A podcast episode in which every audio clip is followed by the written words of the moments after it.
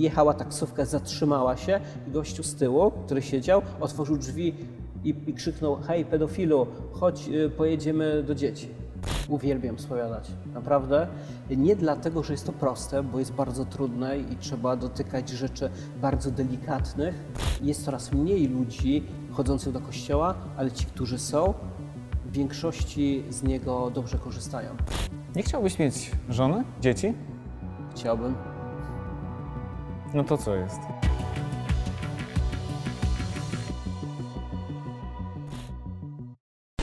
Trzy lata temu zostałeś księdzem. Nie żałujesz? Nie żałuję zdecydowanie. Naprawdę jestem szczęśliwy w tym miejscu, w którym jestem, w parafii, w której się znajduję i z ludźmi, którzy mnie otaczają. W życiu często jest tak, że nasze wyobrażenia na temat różnych rzeczy e, no, nie zawsze pokrywają się z rzeczywistością. Jak było w Twoim przypadku? Jakie były Twoje wyobrażenia, kiedy zostawałeś księdzem? I czy rzeczywistość je jakoś zweryfikowała? Tak, zdecydowanie inaczej sobie to wyobrażałem, chociaż e, klerykom, czyli przyszłym księżom jest o wiele łatwiej, bo jeżdżą tak zwane powołaniówki. To jest taki moment, kiedy jedziemy na całą niedzielę i w danej parafii głosimy swoje świadectwa, jak doszło do tego momentu decyzyjnego, że jednak chcemy być w seminarium. Czy można to- nazwać to takim stażem? Znaczy poniekąd tak. Są też tak, tak zwane praktyki, że jedziemy na miesiąc do parafii, jedziemy na dwa tygodnie po akalitacie, czyli wtedy, kiedy już możemy rozdawać komunię świętą i wtedy jest okazja y, zobaczyć parafię bliżej. Aczkolwiek, no wiemy, to są krótkie od- odstępy czasu, więc nie zawsze to jest jeden do jeden, jak to wszystko wygląda, ale już daje to pewne wyobrażenie. Ale zaskoczyłem się na kapłaństwie tym, co spotkałem, e, ludźmi, e, z którymi e, współpracuję, ale wydaje mi się, że to są i dobre, i złe doświadczenia, ale summa summarum jednak jest na plus. Jest na Co plus. Cię zaskoczyło na plus, a co na minus w takim wypadku? E, Zaskoczyło mnie na plus to, że spotkałem ludzi, którzy chcą się otworzyć i w ogóle porozmawiać o swoich takich najgłębszych, najintymniejszych rzeczach. Czy to w konfesjonale, czy w kierownictwie duchowym, a ich akurat mam bardzo dużo z racji na te wszystkie internetowe portale, które prowadzę, czy kanał na YouTube i też pisane książki, więc wiadomo, że ludzie gdzieś tam się zgłaszają i też w samej parafii. Więc to jest ciekawe, że czasami mąż, żona nie wie, no najbliżsi, a jednak księdzu to powiedzą, a na początku jesteś obcym człowiekiem, dopiero, dopiero się ta więź rozwija, się kształtuje. Więc to jest zachwycające. Magia sutanny. I sutanny, i też pewnego kredytu zaufania, który jest wypracowany przez Kościół. Ja pamiętam mm, słowa jednego z przełożonych w seminarium, który powiedział: Szanujcie Kościół, bo on wiele rzeczy wypracował, w które wy teraz wchodzicie. A na minus? Na minus e, moje wewnętrzne kryzysy kapłańskie, e, gdzie rzeczy okazywały się dla mnie zbyt trudne, bo w ogóle to jest specyfika kapłaństwa, że my podejmujemy się rzeczy, które teoretycznie przerastają ludzkie możliwości. Bo raz, że udzielamy sakramentów, które są największą świętością i musimy być bardzo w tym delikatni. Spotykamy się z ludźmi, z ich intymnymi rzeczami i czasami zagrają emocje, czasami e, po prostu gdzieś sobie nie poradzimy i miałem takie kryzysy i wcześniej w seminarium myślałem, wiesz, ja wszystko sobie przypracowałem, nie? Ja mam nad tym kontrolę, co mi tam będziecie mówili, nie? A potem takie, wiesz, trochę wbijanie się w ziemię, zyskiwanie pokory i zobaczenie, że jednak e, nie jest to proste, naprawdę. Jakie to były sytuacje? O, tego było bardzo dużo. Na przykład rozmowy z ludźmi, e, którzy mieli tak trudne życia, że ja, który miałem 26 lat, kiedy zostałem księdzem, po prostu nie miałem wystarczająco doświadczenia, aby im poradzić. I oczywiście wtedy obzwaniałem może znajomych księży, mam też dużo znajomych i psychologów takich i chrześcijańskich i nie tylko, którzy mi gdzieś tam doradzali.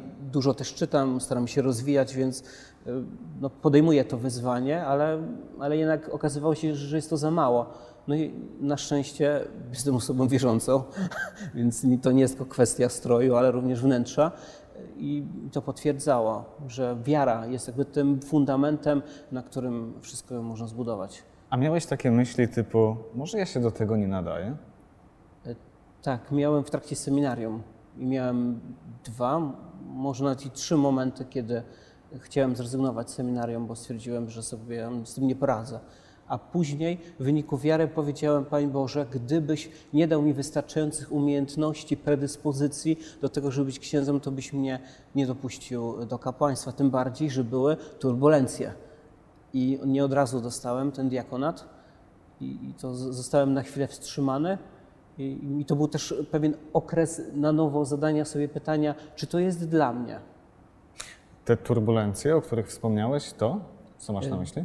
Bo tak, to też jest ciekawa rzecz, że żeby zostać małżonkiem, wystarczy odbyć trzymiesięczne przygotowanie, kilka kursów, pieczątki, podpis, zapraszamy do ołtarza i jest sakrament małżeństwa. A w wypadku kapłaństwa jest to 6 lat formacji i każdy wyjazd na wakacje jest już momentem takim decyzyjnym, że powracasz znowu do swojego środowiska, na nowo to masz przemyśleć, zastanowić się i również są rady, gdzie księża przełożeni ym, rozmawiają o tobie, czy on się nie nadaje, czy, czy może ma wystarczające umiejętności i rozważają po drodze. Więc to raz, że my się formujemy, a dwa, że oni nas obserwują i właśnie oni zadecydowali, że to nie jest jeszcze ten moment. Oczywiście dopytywałem, y, skąd się to bierze, no to takie naturalne, prawda?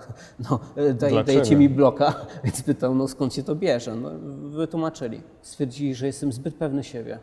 Zbyt pewny siebie. Znaczy, to, to jest moją cechą i chyba dlatego tak dużo rzeczy y, robię i, i jestem pewny w tym siebie. Y, Czy była to rzeczywiście zarozumiałość? Y, Przedstawiłem rektorowi kilka propozycji, czy rzeczywiście coś takiego się wydarzyło. On powiedział, no, no widocznie nie, no ale y, daj sobie ten czas. Ja widzę, że masz powołanie, ale poczekaj. No i, i przeżyłem ten czas dobrze i uważam, że to jest czas naprawdę wyjątkowej łaski. Pytanie, które myślę e, wielu Polaków chciałoby zadać. Ile zarabiają księża? Wiesz, jest y, 44 diecezje w Polsce, 41 naszego obrządku łacińskiego, dwie grekokatolickiego, jeden ordynariat polowy, więc w ogóle księży jest 31 tysięcy. Więc to jest naprawdę bardzo zróżnicowane. To nie jest tak, że otrzymujesz pensję jedną i jest to rozwiązane, tylko jest to zróżnicowane od terenu, czy jest bardziej pobożny, czy mniej pobożny, ile ludzie dają na mszę świętą, ile masz godziny w szkole, czy może masz dodatkowe jakieś funkcje jakiegoś kapelaństwa, przeróżne rzeczy. Więc to się składa wiele czynników na to, tak naprawdę jakie się ma. Bywa różnie, to jasne. Aha. Jak jest w Twoim przypadku? Czy Jak jest w moim wypadku? Y, Mam 20 godzin w szkole, więc mam 40, 14 godzin w normalnej szkole takiej y, pod kartę nauczyciela, 6 godzin w szkole branżowej, więc otrzymuję pensję, która jest dla mnie. Y, Z tacy, to ciekawe, wikariusz nie dostaje ani złotówki. Tak realnie, bo wytłumaczę, jakie zagospodarowane są przestrzenie stacy. Y, Pieniądze, które rzucają w trakcie mszy świętej, dokładnie na ofiarowaniu ludzie, są po pierwsze przekazywane na utrzymanie tego kościoła.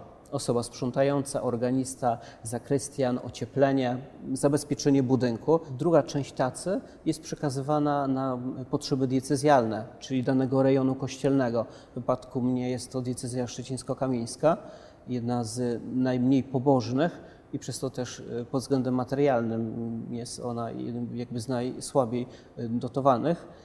Y, I bo jakby utrzymujemy te wszystkie struktury, czyli budujące się kościoły, czasami y, utrzymanie księży emerytów, domów spokojnej starości, różnych spraw diecezjalnych, więc konkretne kwoty są przekazywane y, na kurię. I to jest ta oraz- część tacy właśnie? Tak, to jest to, tak powiedzmy druga część tacy A umowna, trzecia, chociaż ostatnia? a trzecia to jest utrzymanie plebanii, czyli miejsca, na, w którym mieszkamy. Na mojej plebanii jest pięciu księży, proboszcz, y, ksiądz rezydent, y, czyli będący kiedyś proboszczem, teraz już nam pomagający w konfesjonale na porannych mszach, też odprawiający. Y, Ksiądz dyrektor radia katolickiego, który też tak naprawdę posługuje jak normalny wikary i na, nas dwóch wikariuszy. Więc utrzymanie tego, żeby była kucharka, żeby, chociaż też nie w każdej plebanii jest kucharka? To, to, to nie jest standardem. Czasami księża sami gotują, jestem po szkole gastronomicznej, więc wszyscy się śmieją, że jak trafię na pojedynczą parafię, gdzie będę sam, no to będę mógł sobie ugotować. Także taka jest pociecha.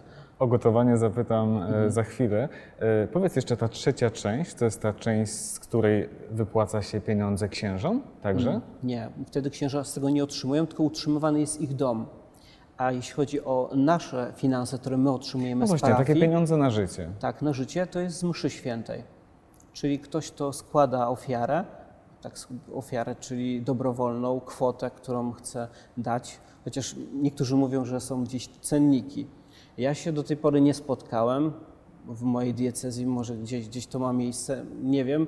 U nas czegoś takiego nie ma, więc dobrowolna ofiara, czy to będzie 10 zł, 50 zł, czasami więcej, w zależności od hojności danego wiernego, jest z tego zrobiony tak zwany kumulus, czyli wszyscy księża zapisują, jakie ofiary zostały złożone i jest to podsumowane i dzielone na ilość księży, którzy posługują w danej parafii. Czy możesz powiedzieć w przybliżeniu, ile to mniej więcej wychodzi na głowę? No to w zależności od parafii, wiadomo, są różne różni, mm, kwoty, ale przeważnie 1500 zł, czasami więcej. No też w zależności od diecezji i od hojności wiernych. Są jeszcze sakramenty. E, Wspomniałeś o cennikach, tu też gdzie niegdzie można spotkać się z cennikami. Za chrzest tyle, za pogrzeb tyle. Jaki ty masz w ogóle do tego stosunek? Do cenników uważam, że jest to zdecydowanie błędne, niepotrzebne, dlatego że pokazuje, jakby to był produkt. Przychodzisz do sklepu, płacisz kwotę i to otrzymujesz. Wiem skąd może to wynikać, że księża boją się, że ludzie nie będą mieli w sobie poczucia. I oczywiście to poczucie, jeśli chodzi o utrzymanie księży, jest coraz mniejsze. Wiadomo, we wspólnotach, wśród ludzi pobożnych, ro- rozumiejących istotę rzeczy, ta hojność jest duża, ale u większości jest pewne wycofanie z tematu kwot dawanych Kościołowi, nawet często wymaganie, żeby to było na takim, a nie innym poziomie i potem na przykład za bardzo długą pracę, na przykład przygotowanie y, ślubu, czyli wszystkie spotkania i kiedy nie jest postawiony cenik, jak mówię na przykład u mnie w parafii, ktoś potem przyjeżdża piękną limuzyną, pięknie wystrojony kościół, dobrze wygląda i na przykład daje 100 zł za cały ślub, prawda? Zdarza się? przygotował- tak, oczywiście. U, nawet u nas zdarzają się śluby za darmo. Czasami nawet kiedy jest problem, żeby ktoś ze względu na pieniądze wziął ten ślub, to my się od razu mówimy, że możemy dać za darmo. Przecież to jest tylko dobrowolna ofiara, więc to nie jest argument. Mówisz, że zdarza się za darmo, a najhojniejsi ile zostawiają? Z tego co ja pamiętam, no to 1000 złotych zostało zostawione. Czy, czy to są pieniądze dla księży, czy musicie je oddawać dalej? E, To jest również utrzymanie plebanii. To jest tak zwane jura stole, czyli prawo stoły E, i te pieniądze wszystkie są odkładane, e, chociaż jak jest na przykład pogrzeb, to wtedy procent z tej kwoty, e, 20% odlicza się na mszę świętą i wtedy ta, ta kwota do mszy świętej jest dodawana też do tego kumulusu. Wspomniałeś wcześniej o gotowaniu. Bardzo ciekawi mnie to, jak wygląda takie codzienne życie na plebanii.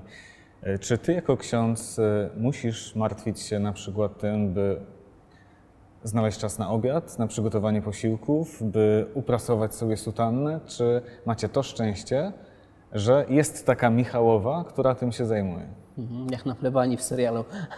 tak. Jak to jest w rzeczywistości? Jak to jest? Znowuż zróżnicowanie. Opowiem, jak jest u mnie. W ogóle chcę, żeby to było czytane bardzo subiektywnie, bo to jest jeden z 31 tysiąca głosów na temat kapłaństwa. Tak, opowiadasz to tylko trzeba- i wyłącznie o swoich Dokładnie, doświadczeniach. dokładnie. I to trzeba podkreślić. To, to nie jest tak, że zostałem wysłany tutaj przez kurię i kuria mi powiedziała, wypowiecie tak i tak. Nie, to, to, to tak nie działa.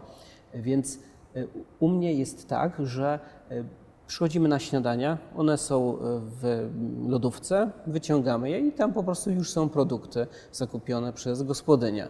Wyciągam, zjadam, chowam, idę do szkoły, wracam i o 13 jest obiad. Jeśli nie zdążę, bo mam inny układ lekcji, to wtedy sobie po prostu ten obiad odgrzewam.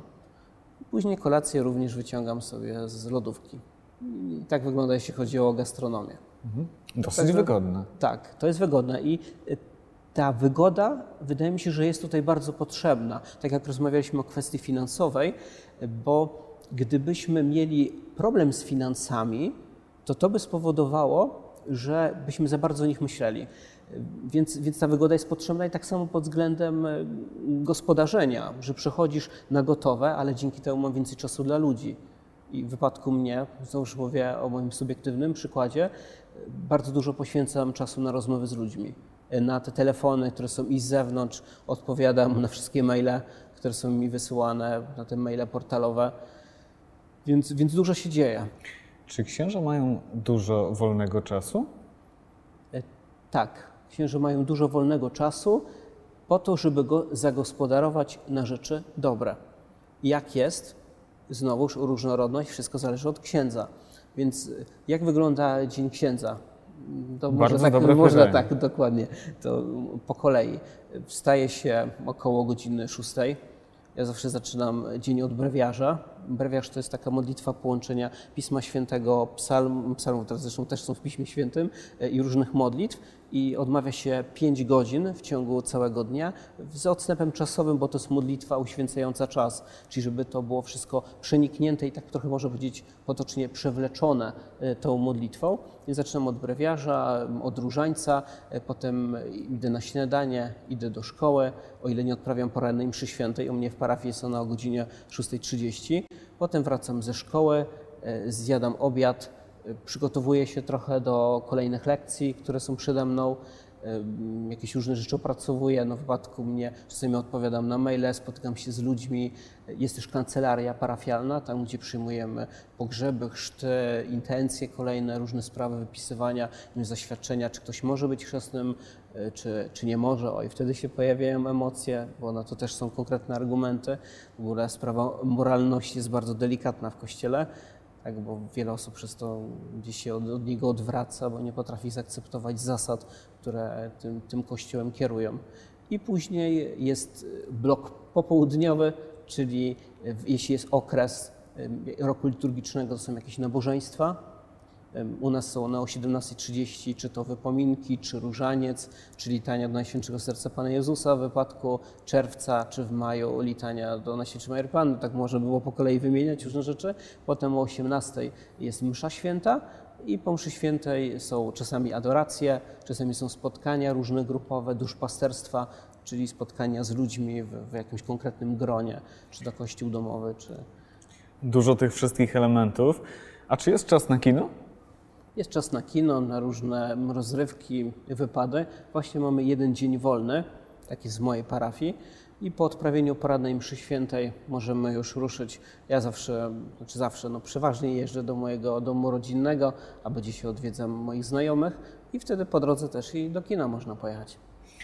Jesteśmy przy kinie, to zapytam o to, czy filmy Wojtka Smarzowskiego oglądasz, lubisz?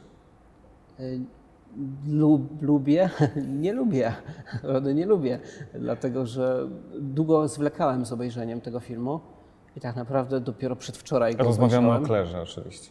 Tak, obejrzałem go dopiero wczoraj, bo miałem opór.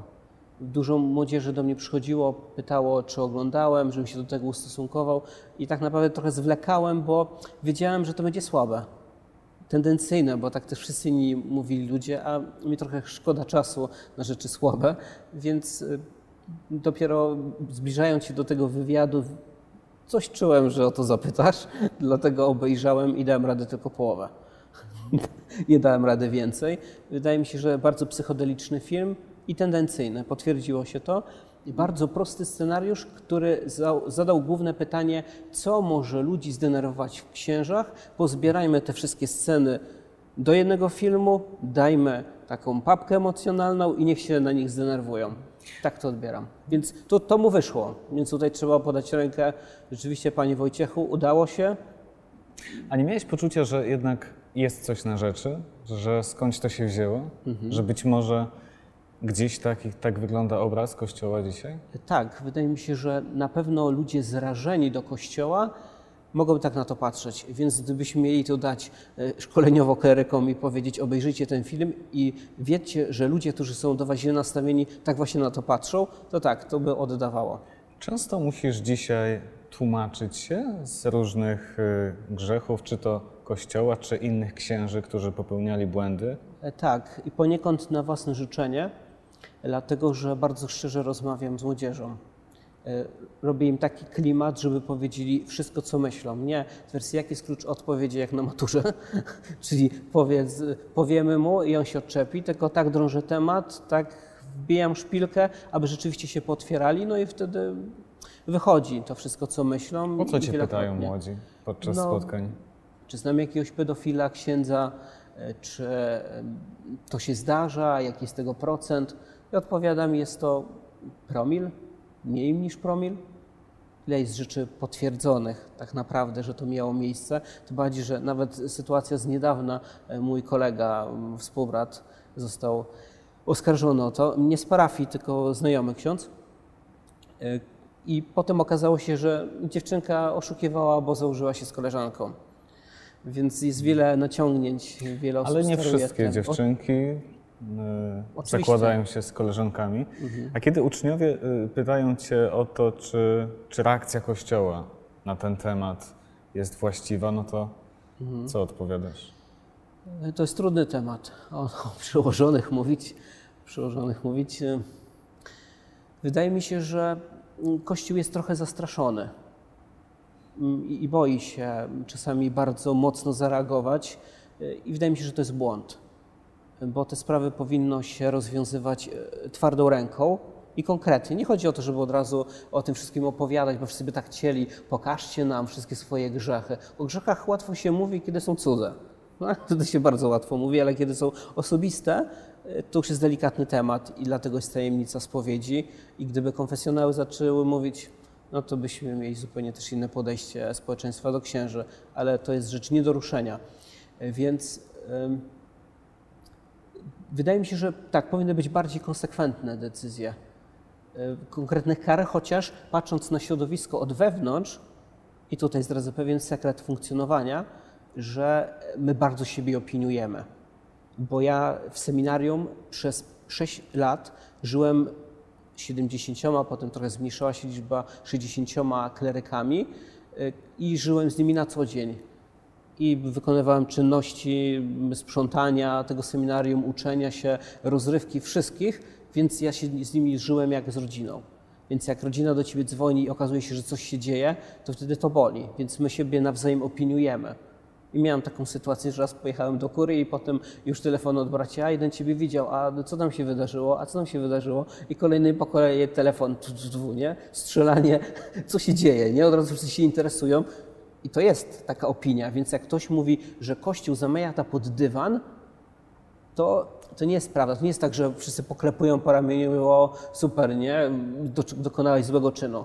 Tylko wszyscy to potępiają, zdecydowanie, nie? I jest oddzielenie się, nie? To jest trochę też napiętnowanie tego księdza, nie oszukujmy się, który takie, a nie inne rzeczy zrobił. Wiesz, jak ja cierpię, kiedy słyszę e, o księdzu pedofilu, którego stwierdzili, że rzeczywiście to miało miejsce? Cierpię, naprawdę, bo, bo to mówi, y, że raz, że ludzie będą mieli konkretne argumenty i, i potem będą atakować mnie, i miałem taką sytuację jeszcze jako klerek, w ogóle jakieś liczyłem, to jest ciekawostka, y, jak, ile jest y, liczby pozytywnych opinii na sutan, a ile negatywnych. I I doszedłem weszło? do 200. Trzy negatywne na 200 pozytywnych. Czyli szczęść Boże, pochylenie głowy. Oczywiście są tacy ludzie, którzy przemilczą i w konfrontacji jeden na jeden po prostu nie zareagują, dlatego mniej jest tych negatywnych, ale były takie. I jechała taksówka, zatrzymała się i gościu z tyłu, który siedział, otworzył drzwi i, i krzyknął, hej pedofilu, chodź, y, pojedziemy do dzieci. Y, Jako klerek. I to było dla mnie wstrząs, że pomyślałem, dlaczego robić, robisz mi to, czy nie wiem, stwierdziłeś to u mnie, czy ile ja dobrego do tej pory zrobiłem. Nie tak łatwo być dziś księdzem. Jeszcze kilkadziesiąt lat temu było to pewnie łatwiejsze. Masz takie poczucie? Wydaje mi się, że tak, że to kiedyś było łatwiejsze i przez to, z racji na pewną powagę kapłaństwa, autorytet, y, więcej osób szło do tego seminarium, bo to był, jakby ktoś powiedział po świecku, dobry zawód. Dzisiaj, e, patrząc na to, jak nas krytykują, no jest o wiele mniej powołań, wiele osób no i dzięki temu też bardziej wierzących idzie do tego y, seminarium, no bo weryfikują to, nie jest to wygodne. Więc jest to trudne, no bo też jest duchowa walka. Jako osoba wierząca nie wierzę tylko w Boga, ale również wierzę w tę ciemną stronę osobową szatana, który różne rzeczy nakręca. Więc jeśli jesteśmy w środku bitwy, to jak to podczas różnych batalii, nie wiemy, kto tak naprawdę jest wrogiem. I ktoś może mieć tak emocjonalną sytuację, że myśli, że Kościół jest jego wrogiem, a tak naprawdę Kościół nie jest jego wrogiem. Przecież może znaleźć jednego księdza. Zobacz, że jak jedziemy wiele kilometrów, żeby znaleźć profesjonalnego lekarza, Zdarza się. tak, zdarza się, a jak nie podpasuje nam w naszej parafii jeden ksiądz, to od razu się zrażamy do kościoła. A przecież mamy taką siatkę różnych zakonów, e, instytutów życia konsekrowanego, e, diecezjalnych parafii i tam przecież możemy znaleźć różnych księży. Nawet bym powiedział, że każda osoba, która by chciała znaleźć dobrego księdza, to w promieniu 50 kilometrów powinna znaleźć.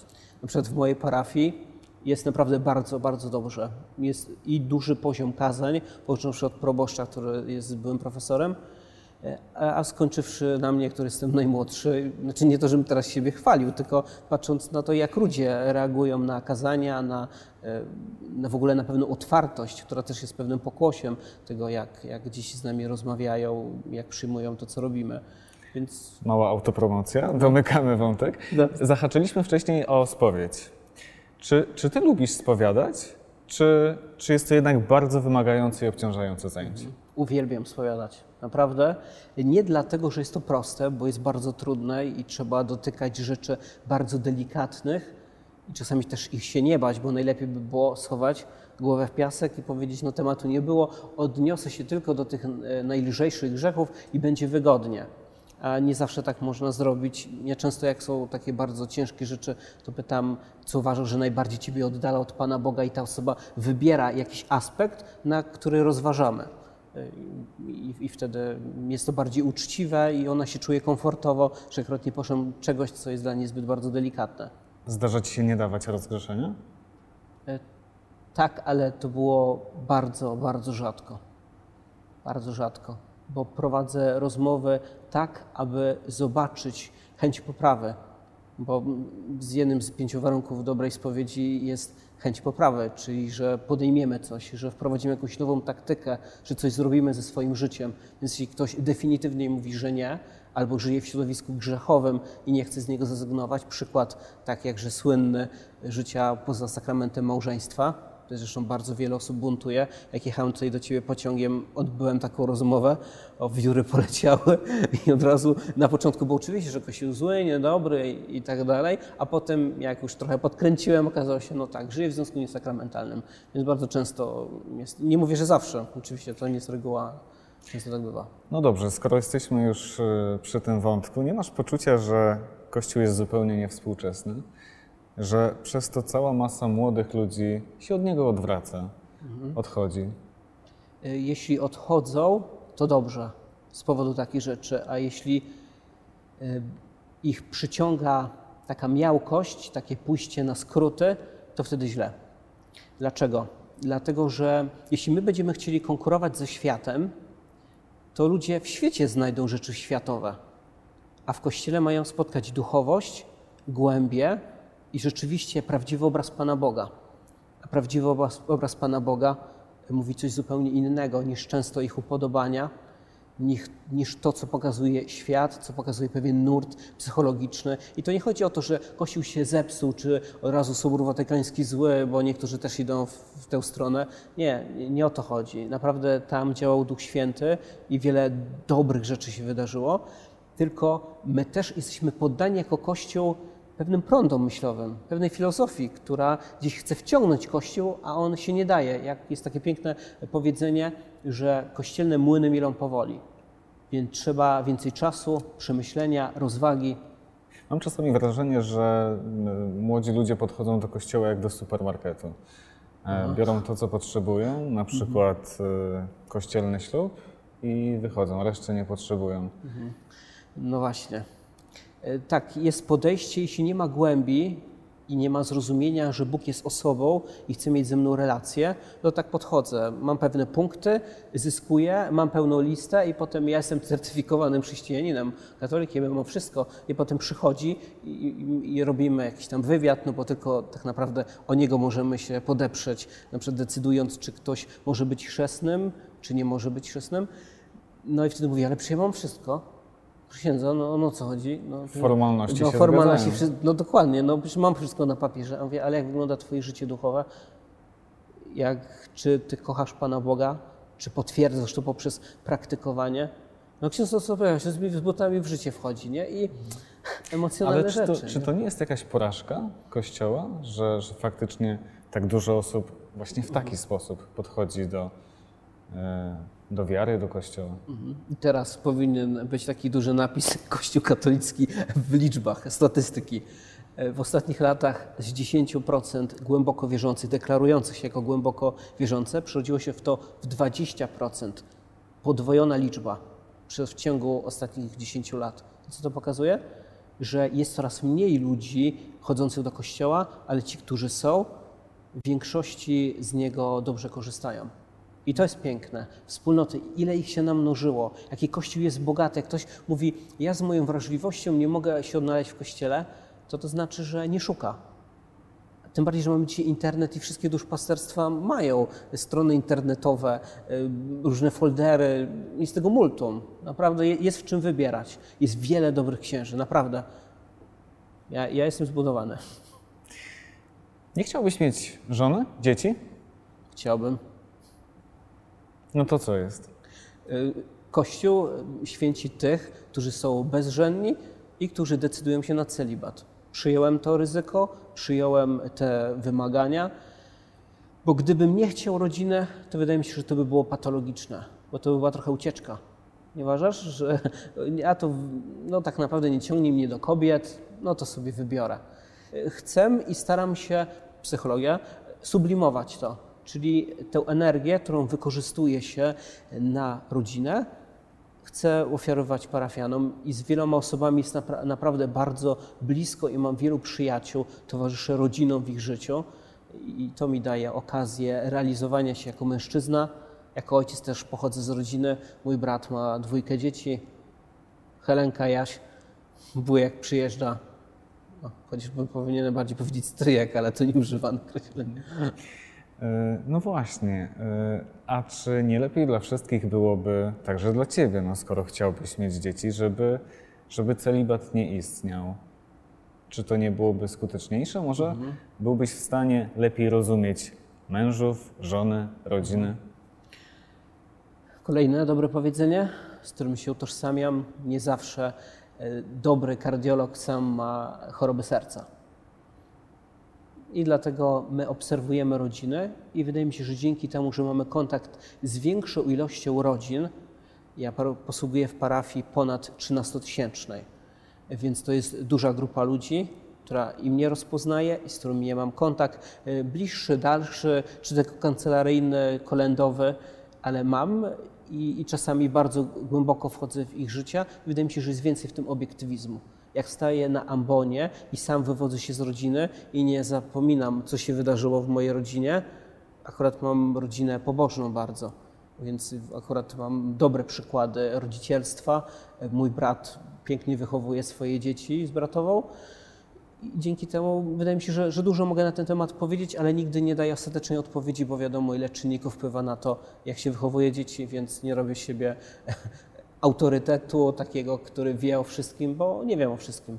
Nie wiem o wielu rzeczach praktycznych, chociaż staram się często być w różnych momentach życia mojego brata i też to pozwala mi zaobserwować różne rzeczy. Gdybyś miał powiedzieć na koniec w dwóch zdaniach dosłownie, co jest najfajniejszego dla Ciebie osobiście w byciu księdzem, to jak brzmiałaby ta odpowiedź? To, że mogę mieć jeszcze głębszy kontakt z Panem Bogiem właśnie poprzez mój celibat że rezygnując z rodziny, te emocje mogę przelewać na Pana Boga i wchodzić w bardzo intymną relację z Nim. Dla wielu abstrakcja, dla mnie osobiste doświadczenie, wręcz czasami mistyczne. Wiele osób mówi o tym wierzę, nie wierzę, a ja mam głębokie przekonanie Pana Boga, czasami wręcz takie, że pewność Jego istnienia. Tak mocno. Bardzo uprzejmie dziękuję Ci za spotkanie. Szczególnie dziękuję Ci za Twoją otwartość. Dzięki. Oczywiście.